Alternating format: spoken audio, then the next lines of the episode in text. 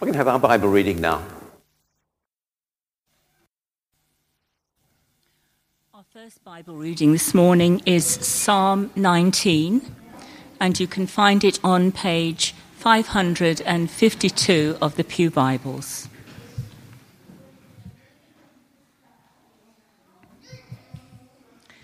The heavens declare the glory of God.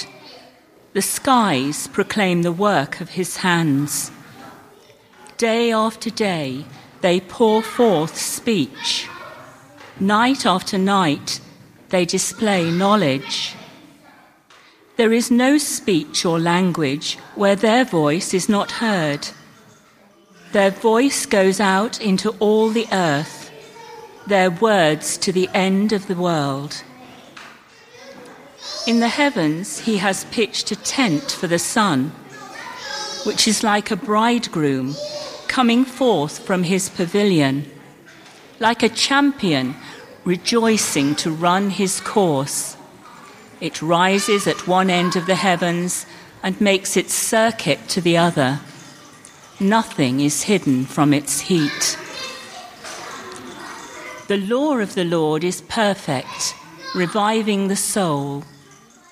The statutes of the Lord are trustworthy, making wise the simple. The precepts of the Lord are right, giving joy to the heart. The commands of the Lord are radiant, giving light to the eyes. The fear of the Lord is pure, enduring forever.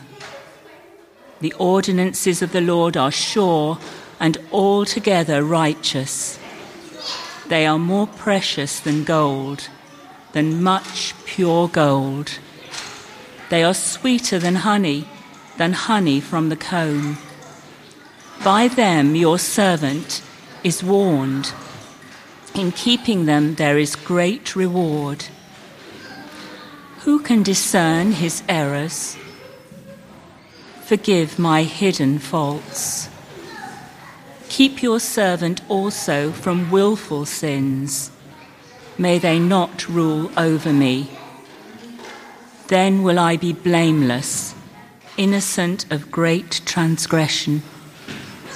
May the words of my mouth and the meditation of my heart be pleasing in your sight, O Lord, my rock and my redeemer. And our gospel reading is taken from John's Gospel, chapter 1.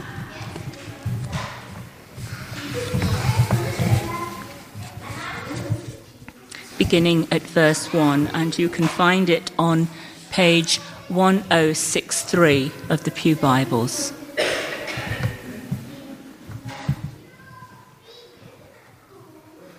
The Word became flesh in the beginning was the Word, and the Word was with God, and the Word was God. He was with God in the beginning.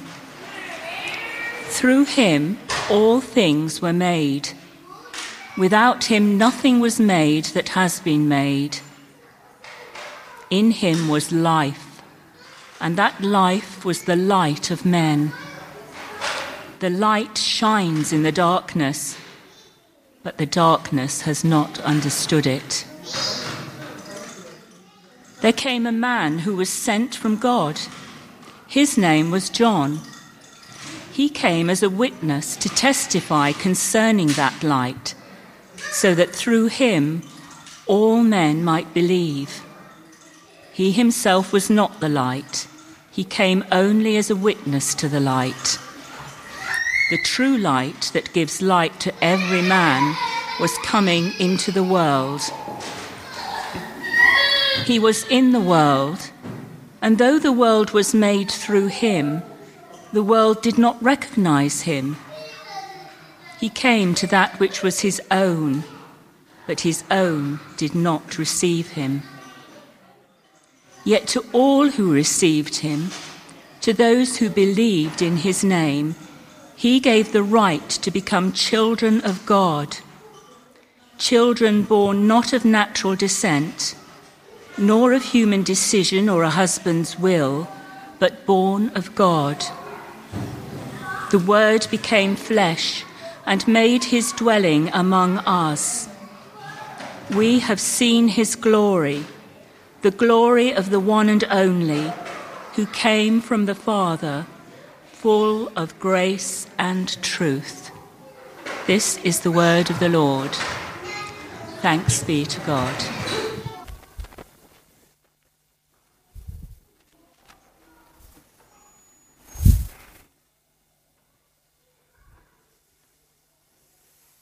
Well, good morning, everybody. It's great um, to be with you again.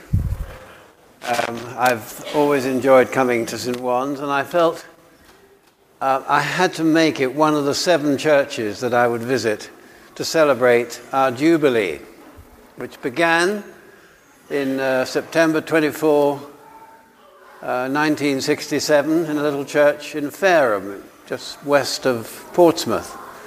I didn't go in it again until I went back with Mary uh, two months ago, and they were very welcoming uh, as we enjoyed again to see. I could hardly remember what the church looked like because I hadn't been in it for 50 years. And then since that time, we've been traveling the different churches that we served. We didn't go to Durban, unfortunately, uh, because it was a bit of a distance, so we sent a message there but in the case of all the others, we've been, we've included Brussels, and we're delighted to welcome two of our dear friends from Brussels today. They've come all the way to Jersey, though they have lived in Tunbridge more recently. And uh, we're glad to have them, and so glad to be with you. And so it was a most fitting word, Soli Deo Gloria, for us to be able to come and share with you today. To God be the glory. Now, it's not always easy. I thought to myself, when I do a message like this, to hold a congregation, and uh, I don't want it to be a lecture, it has to be a sermon. And it has to be a sermon which glorifies God and really brings out that whole theme of glory, which we've often used with our lips, but perhaps never really defined it in our minds. It's what it really means. So I hope one of our objectives today is to be able to draw it out. And the way I thought I'd draw it out would be to look at what the psalmist says, and then the witness of Moses and Solomon and Isaiah, and then finally what Jesus himself said. So let's look briefly first at the psalmist who proclaims the glory of God. And you all heard that wonderful um, psalm that Rosemary read a moment ago. The heavens declare the glory of God, the skies proclaim the work of his hands. And even as we were coming uh, in, the, in the plane here on Friday, uh, we were above the clouds, and the clouds looked like kind of cotton wool mountains. It's a magnificent sight. You almost want to throw yourself into them, thinking they'll catch you. Uh, they're very, very beautiful. And we're a generation which has been able to see what other generations have never seen. And I think we're incredibly privileged. Uh, when you think of all the many David Attenborough programs that I'm sure everybody here has seen from time to time, the magnificence of the colors. Imagine if we'd only been able to see in black and white. Imagine what it would have been, you know, television old Fergus like Brian and I would have seen years and years ago, it was only black and white. It wasn't the same thing, but when colour came in, transformed it. Absolutely transformed it. And we are just privileged. And I was thinking of those lovely words from that lovely hymn, Love with Everlasting Love. Heaven above is softer blue, earth around is sweeter green. Something lives in every hue Christless eyes have never seen. You see, it's terribly important that when you see this beauty, you look behind it and see who's behind it. So often, uh, when you see it on television, they don't say who's behind it. They don't say that, do they? But there's somebody behind it. And it's the God we worship and proclaim his glory, as the psalmist says.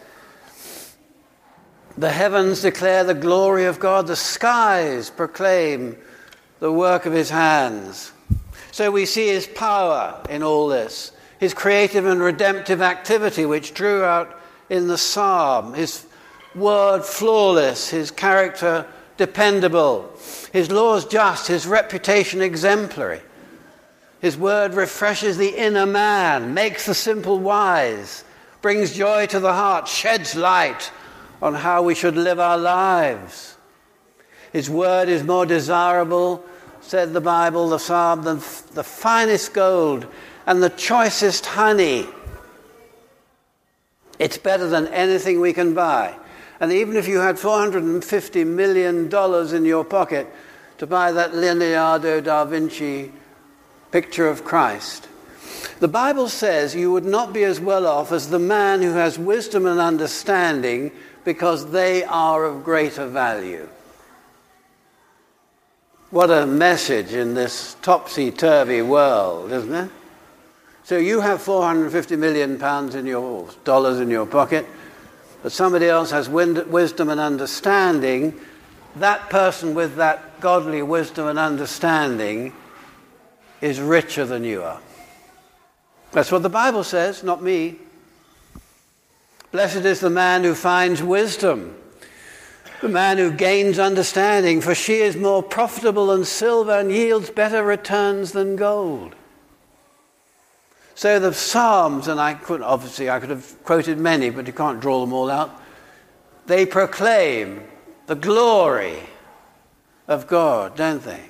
So there's the first thought to concentrate your minds. The second thought is Moses, Solomon, Isaiah extol his glory.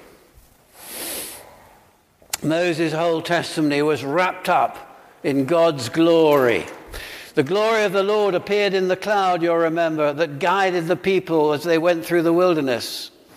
Moses saw God's glory on Mount Sinai, and his glory appeared to the Israelites like a consuming fire. His glory filled the tabernacle. I was sort of pondering this as I thought, I wonder what it looked like. And I talked to a friend of mine. He talked to me about Jack Hayford, who was the, the man who wrote that wonderful chorus, Majesty, which was an inspired chorus. And Jack Hayford, who was a minister in a Los Angeles church, they had an experience. They were praying. I note this very carefully, everybody. They were doing a huge amount of prayer, much prayer in this church. And one day they sensed an overwhelming sense of God's presence and a kind of golden haze in the church. And they felt, almost felt, his glory.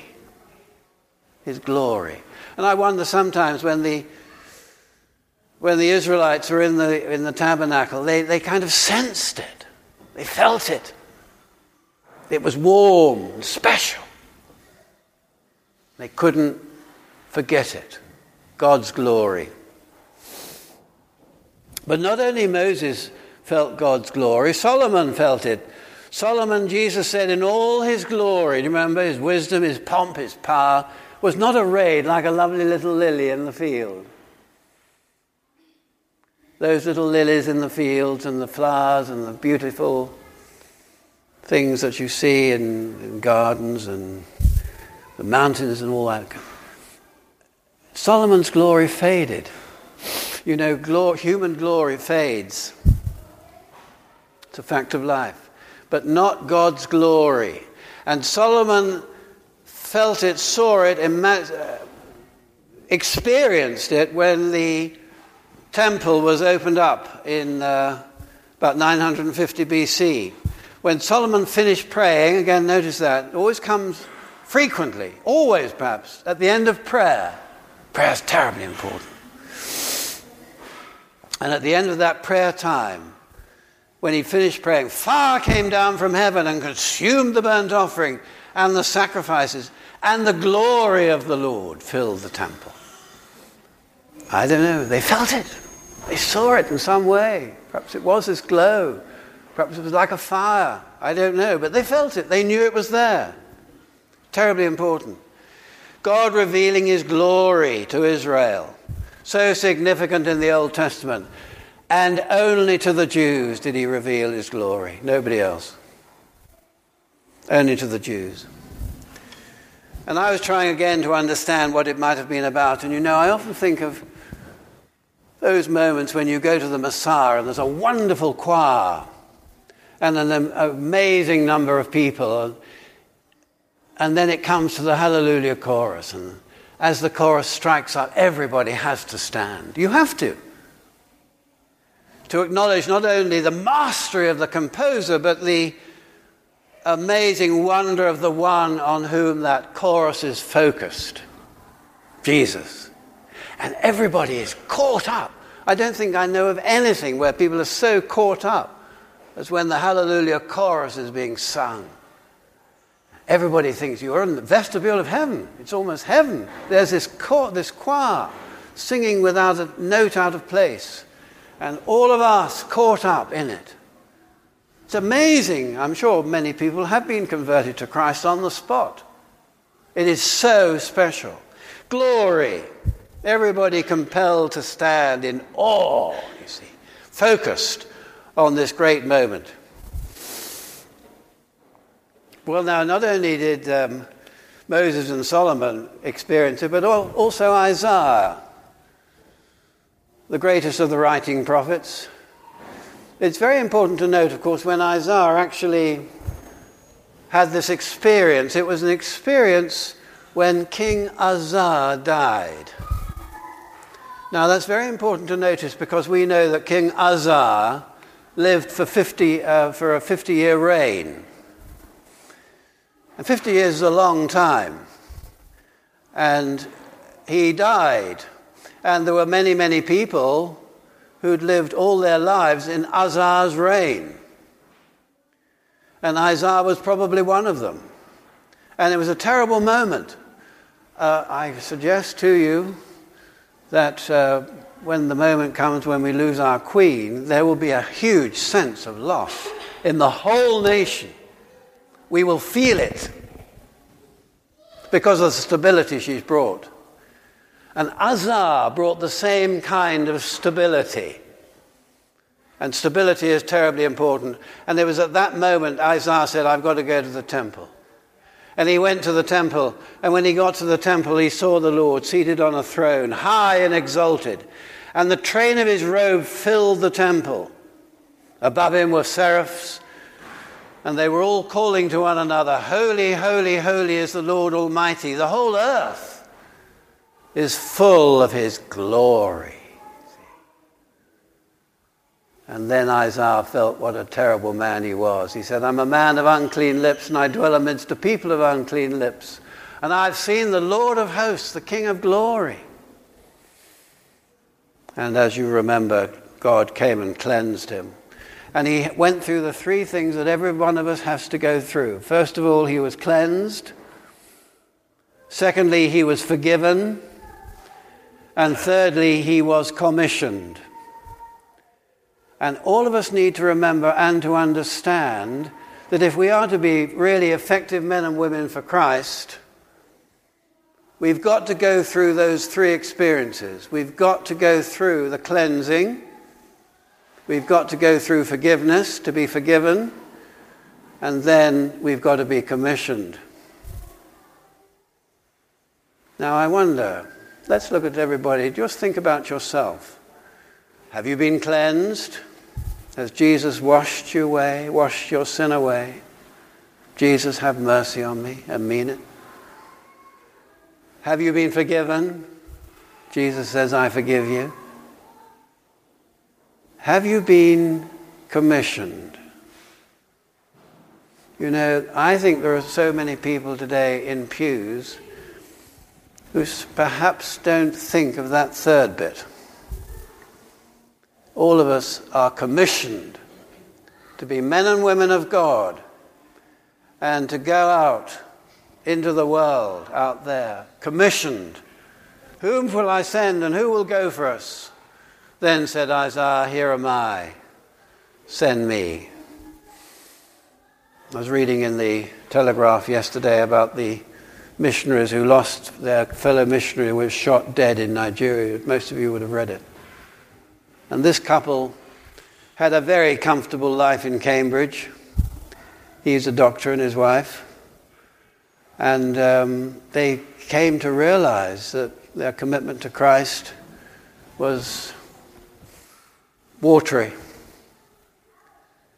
And they decided to give everything up. They sold their house, took their children out of private school and put them into government schooling, and then called, took out a missionary role in Nigeria. They had a fresh commissioning. They had a fresh insight, like Isaiah had that fresh insight. And something happened. He was commissioned afresh. And God was able to say, Who shall we send? Who will go for us? I think it's well worth challenging ourselves afresh as we go through our lives. Does God want me to be this all my life? Am I to work in the local bank or the local supermarket or wherever it is we work? Or is it that going to be all my. Or could He call me to something else? Maybe He could. We never know, do we? But for Isaiah, it was the moment of truth. I think we need always everybody to be open to the Spirit. You must never close the doors of your heart and say, This is what the Lord wants me to do. I'll do this for the rest of my life. No. Every day we come before God in Bible study and prayer and we say, Now, Lord, what do you want me to do today? Terribly important. That's what Isaiah did.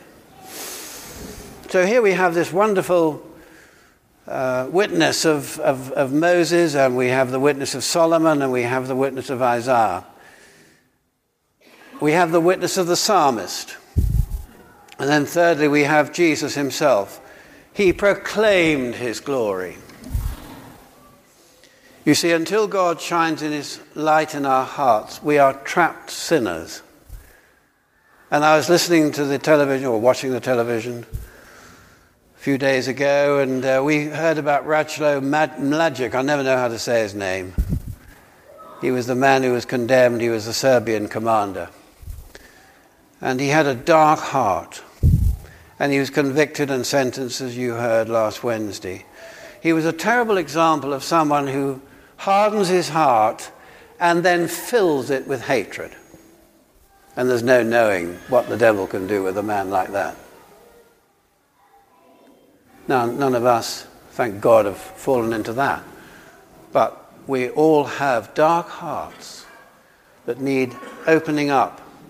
And God needs to let His light shine into our hearts. That lovely verse of, of, um, of Paul let light, let, for God who said, Let light shine out of darkness, made His light shine in our hearts to give us the light of the knowledge of the glory of God in the face of Christ. What do we want is as we meet with Jesus day by day, so his glory, his light reflects on our faces. As we meet him, as we meet Jesus, so we pray that that light in him begins to shine on our own faces, coming more and more like him, going from one degree of glory to another as we grow in grace and in the knowledge of our Lord and Savior Jesus Christ. A glory that would never fade. The Word became flesh and made his dwelling among us. We have seen his glory, the glory of the one and only who came from the Father, full of grace and truth. Sometimes, of course, we talk about human glory. We say that so and so was covered in glory, don't we? something's happened, they've won something. We saw it on television with Jana Novotná, who died last week, the tennis player. And uh, how sad she was on two years running, she lost Wimbledon. But then the third year she won, full of glory. But it fades, everybody. Every human glory fades. Fades as it goes further and further into the distance. Fades and fades away. Only the glory of Jesus lasts. I'd much rather have Jesus' glory than fading glory. Poor old Moses, you know, when he came down from the mountain, his face was radiant, we read. But he had to put a veil over his face because he didn't want the Israelites to see all that glory fading, fading, fading. But not with Jesus. We beheld his glory. And I'm reminded of dear old Simeon. I love old Simeon in the temple, that old man. I suppose, Brian, you and I are more and more sort of associating ourselves with the old man. And um, there he comes into the temple, and babies have been coming in all the time, you know, and for dedication. And then one special one comes in. Uh, Simeon, how did you pick him out? How how, how did you know? Oh, he said, I saw the inner glory. I saw the inner glory. My eyes have seen your salvation, which you have prepared in the sight of all your people a light for revelation to the Gentiles, and a glory for your people Israel. He recognized him. Ah. Now, you know, sometimes I have uh, trouble recognizing people. It's uh, when you get to my huge age, uh, you sort of um, look back and meet people you haven't seen for 50 years, and you don't always recognize them. It's frightfully embarrassing sometimes when they come and say, Nigel, how good to see you. They probably say that whether they actually mean it. And I, am awfully sorry. I'm not quite sure who you are. I cannot recognize. See, recognition is, is terribly, terribly important. But there's nothing more important than recognizing Christ. And that's what our society is not doing anymore. It's not recognizing Christ. And the result is disastrous in this country. It's disastrous. What has happened in this country is a disaster. A spiritual disaster has happened to this nation. But old Simeon recognized him because he was tuned in to him, as was old Anna in the temple when she, you know, widowed for donkey's years. She she came, gave God thanks, and spoke about the child to all who were looking forward to the redemption of Jerusalem. She saw the inner glory, see. Jesus was full of inner glory when Nathanael met him in that same chapter. And he was introduced to Jesus. He said straight away, Rabbi, you are the Son of God. You are the King of glory, the King of Israel. He recognized him straight away. John writes about um, when Jesus turned the water into wine in John 2. He, the first of his miraculous design, uh, signs Jesus performed in Cana of Galilee, he thus revealed his glory, and his disciples put their faith in him. And again, for Martha, when they were waiting for Lazarus to be raised from the dead, Jesus said, Did I not tell you that if you believed, you would see the glory of God. So you can get the whole perspective of glory. All kinds of different aspects of Jesus' life were, were all in glory, healing people, challenging those who opposed him, raising the dead, dying on a cross, teach, healing, everything. Not to mention his resurrection and ascension. I suppose we often think of iconic people, whether politicians, uh, or actors, actresses, sportsmen, or just men and women of renown, being wonderful people. But unlike Jesus, very often inside their lives are cesspools. Quite different. No, no. Jesus stands out because he had an inner glory. So, what is our response, everybody? We are being transformed into his life. into his likeness with ever increasing glory, which comes from the Lord, who is the Spirit. And I think what we need to be saying to ourselves is quite simply this As I get older, I want to get closer and closer to Jesus. That must be my daily, one fundamental concern. That I get more like Jesus day by day. That must be our prayer. When uh, Martin Luther King, uh, one of his finest and greatest speeches was shortly before he was assassinated.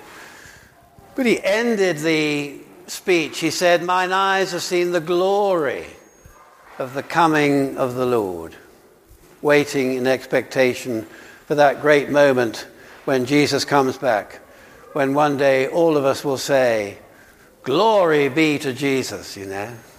It's going to be very, very special. So the more we become more like Jesus, the more we will see his glory. Well, we have to finish.